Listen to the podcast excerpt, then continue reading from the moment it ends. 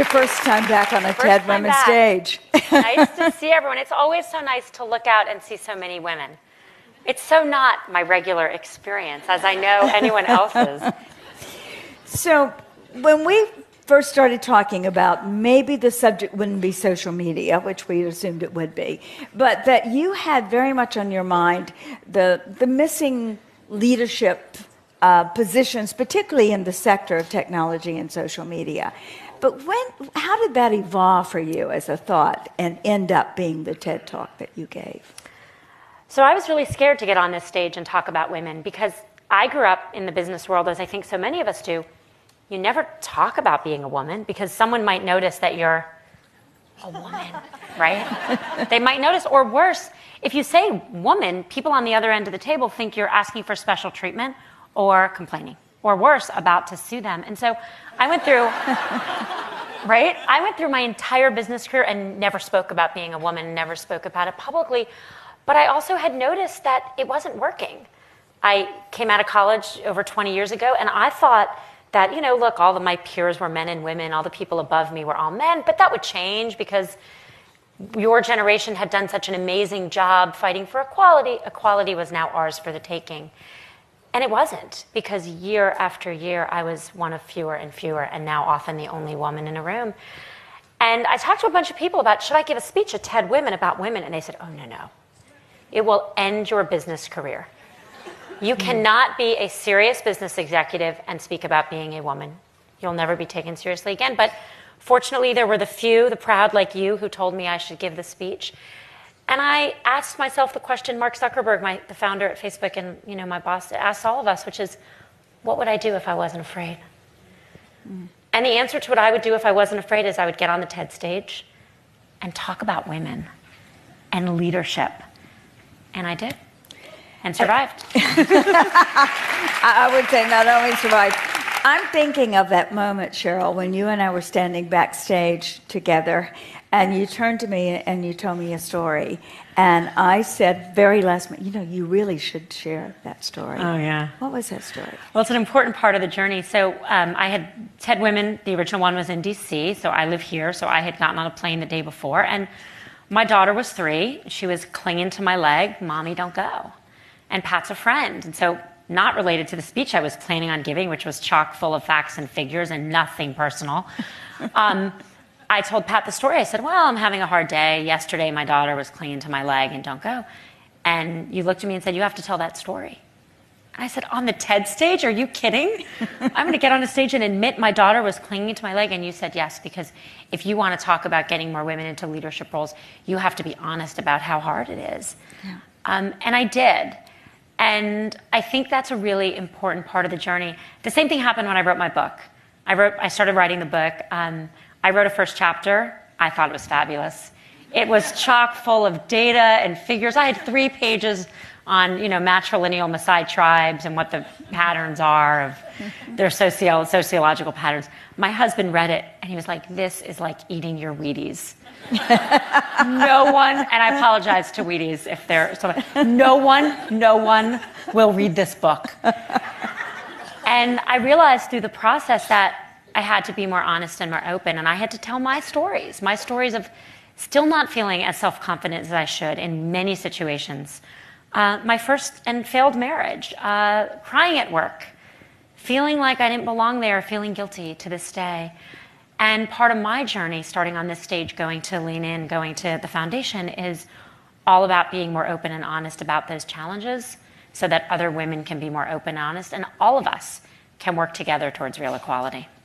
I think that one of the most striking parts about the book, and, and in my opinion, one of the reasons it's hit such a nerve and is resonating around the world, is that you are personal in the book, and that, that you do make it clear that while you've observed some things that are very important for other women to know, that you've had the same challenges that many others of us have as you faced the hurdles and the barriers and the and the uh, the possibly the people who don't believe the same.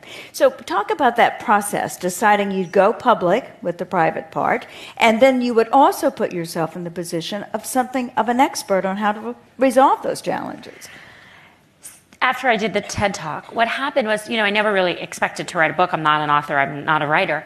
And it was viewed a lot and it really started impacting people's lives. I got this great one of the first letters I got was from a woman who said that she um, was offered a really big promotion at work and she turned it down. And she told her best friend she turned it down. And her best friend said, You really need to watch this TED Talk.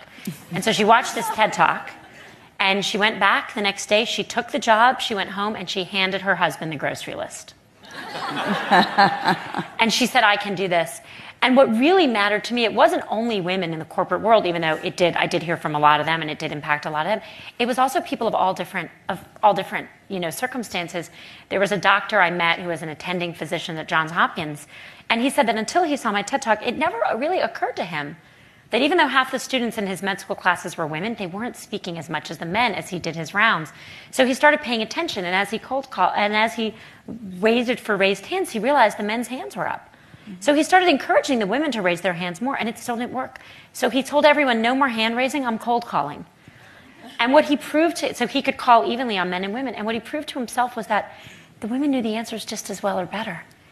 And he was able to go back to them and tell them that. And then you know, there was the woman, stay at home mom, lives in a really, you know, difficult neighborhood with not a great school. She said that TED Talk, she's never had a corporate job, but that TED Talk inspired her to go to her school and fight for a better teacher for mm-hmm. her child. Mm-hmm.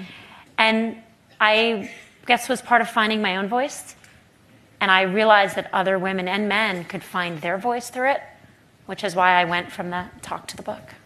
And in the book, um, you not only found your voice, which is clear and strong in the book, but you also share what you've learned, the, kind, the, the, the experiences of other people and the lessons. And that's what I'm uh, thinking about in terms of putting yourself in, you know, you became a sort of expert on how you lean in. So, what did that feel like and become like in your life to launch not just a book, not just a best selling, best viewed talk, but a movement where people began to literally describe their actions at work as I'm leaning in. I mean, I'm grateful, I'm honored, I'm happy, and it's the very beginning. So I don't know if I'm an expert or anyone an expert. I certainly have done a lot of research. I have read every study, I have poured over uh, the materials, and the lessons are very clear because here's what we know. What we know is that stereotypes are holding women back from leadership roles all over the world. It's so striking. Lean In's very global. I've been all over the world talking about it. And cultures are so different, even within our own country, to Japan, to Korea, to China, to Asia, Europe. They're so different, except for one thing gender. All over the world, no matter what our cultures are, we think men should be strong, assertive, aggressive, have voice. We think women should speak when spoken to, help others.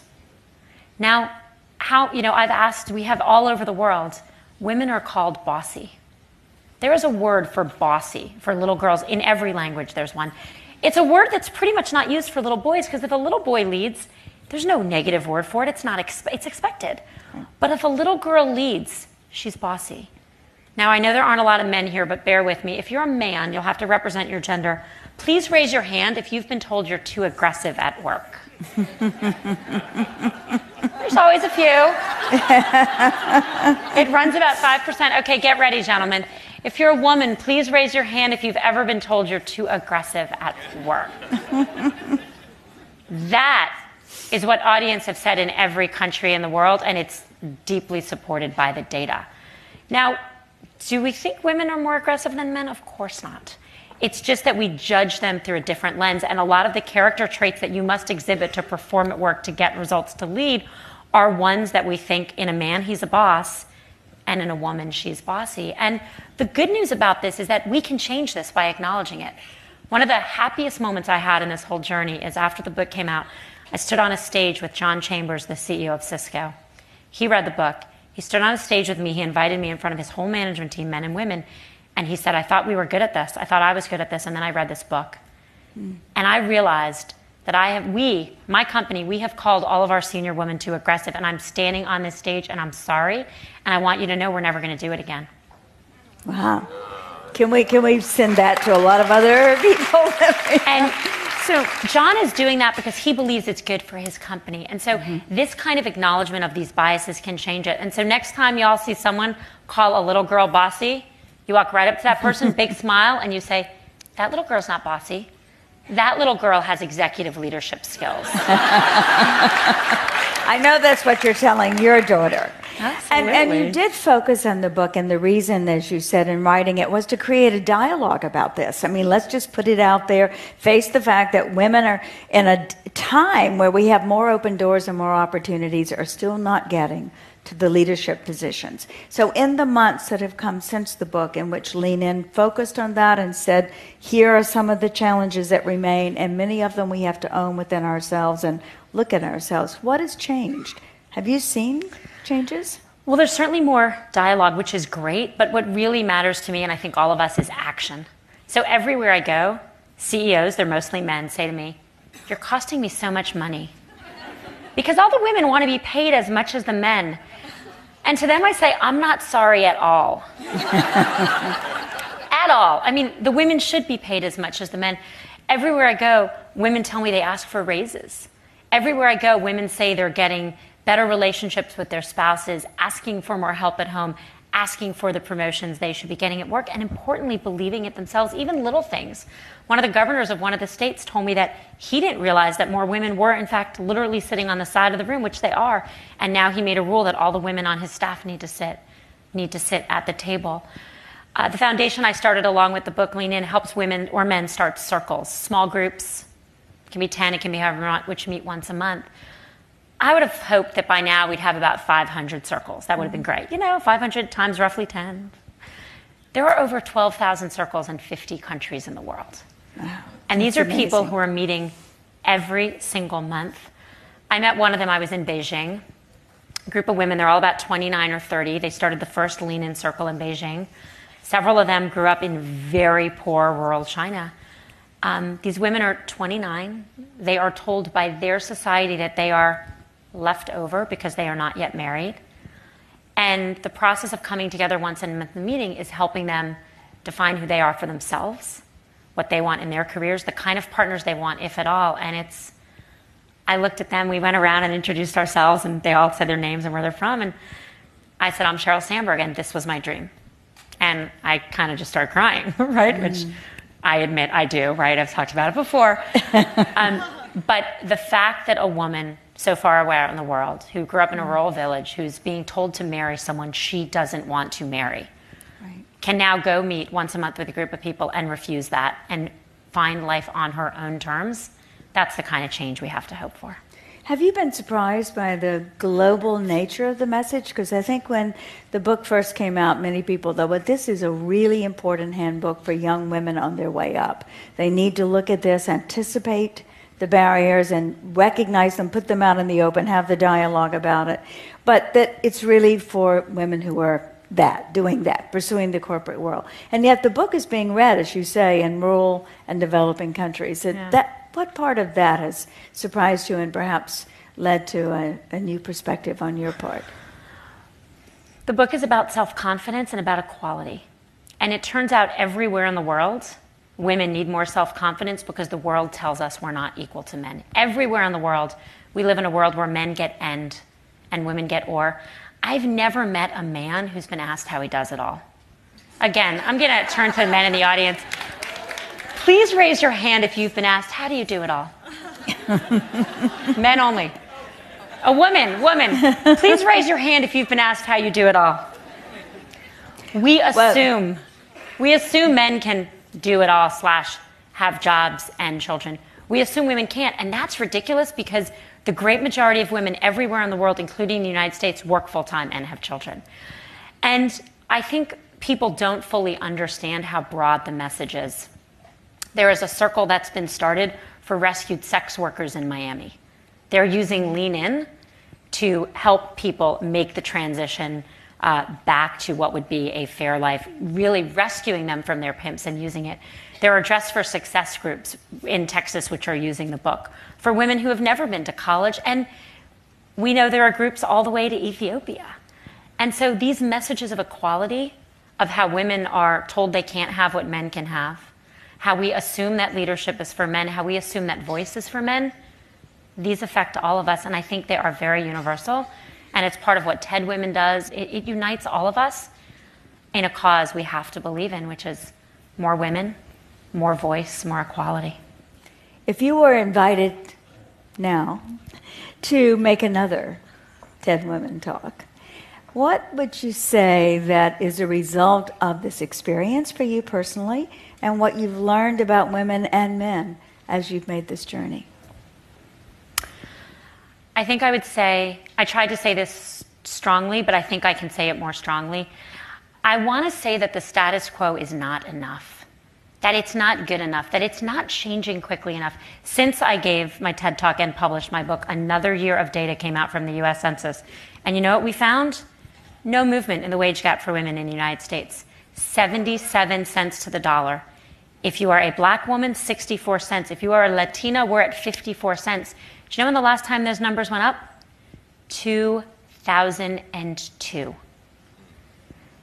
We are stagnating. We are stagnating in so many ways. And I think we are not really being honest about that for so many reasons. It's so hard to talk about gender. We shy away from the word feminist, a word I really think we need to embrace. We have to get rid of the word bossy and bring back. I think I, I think I would say in a louder voice, we need to get rid of the word bossy and bring back the word feminist because we need it. And we all need to do a lot more leaning in. A lot more leaning in. Thank you, Sheryl. Thank Thanks you. for leaning in and saying yes. Thank you.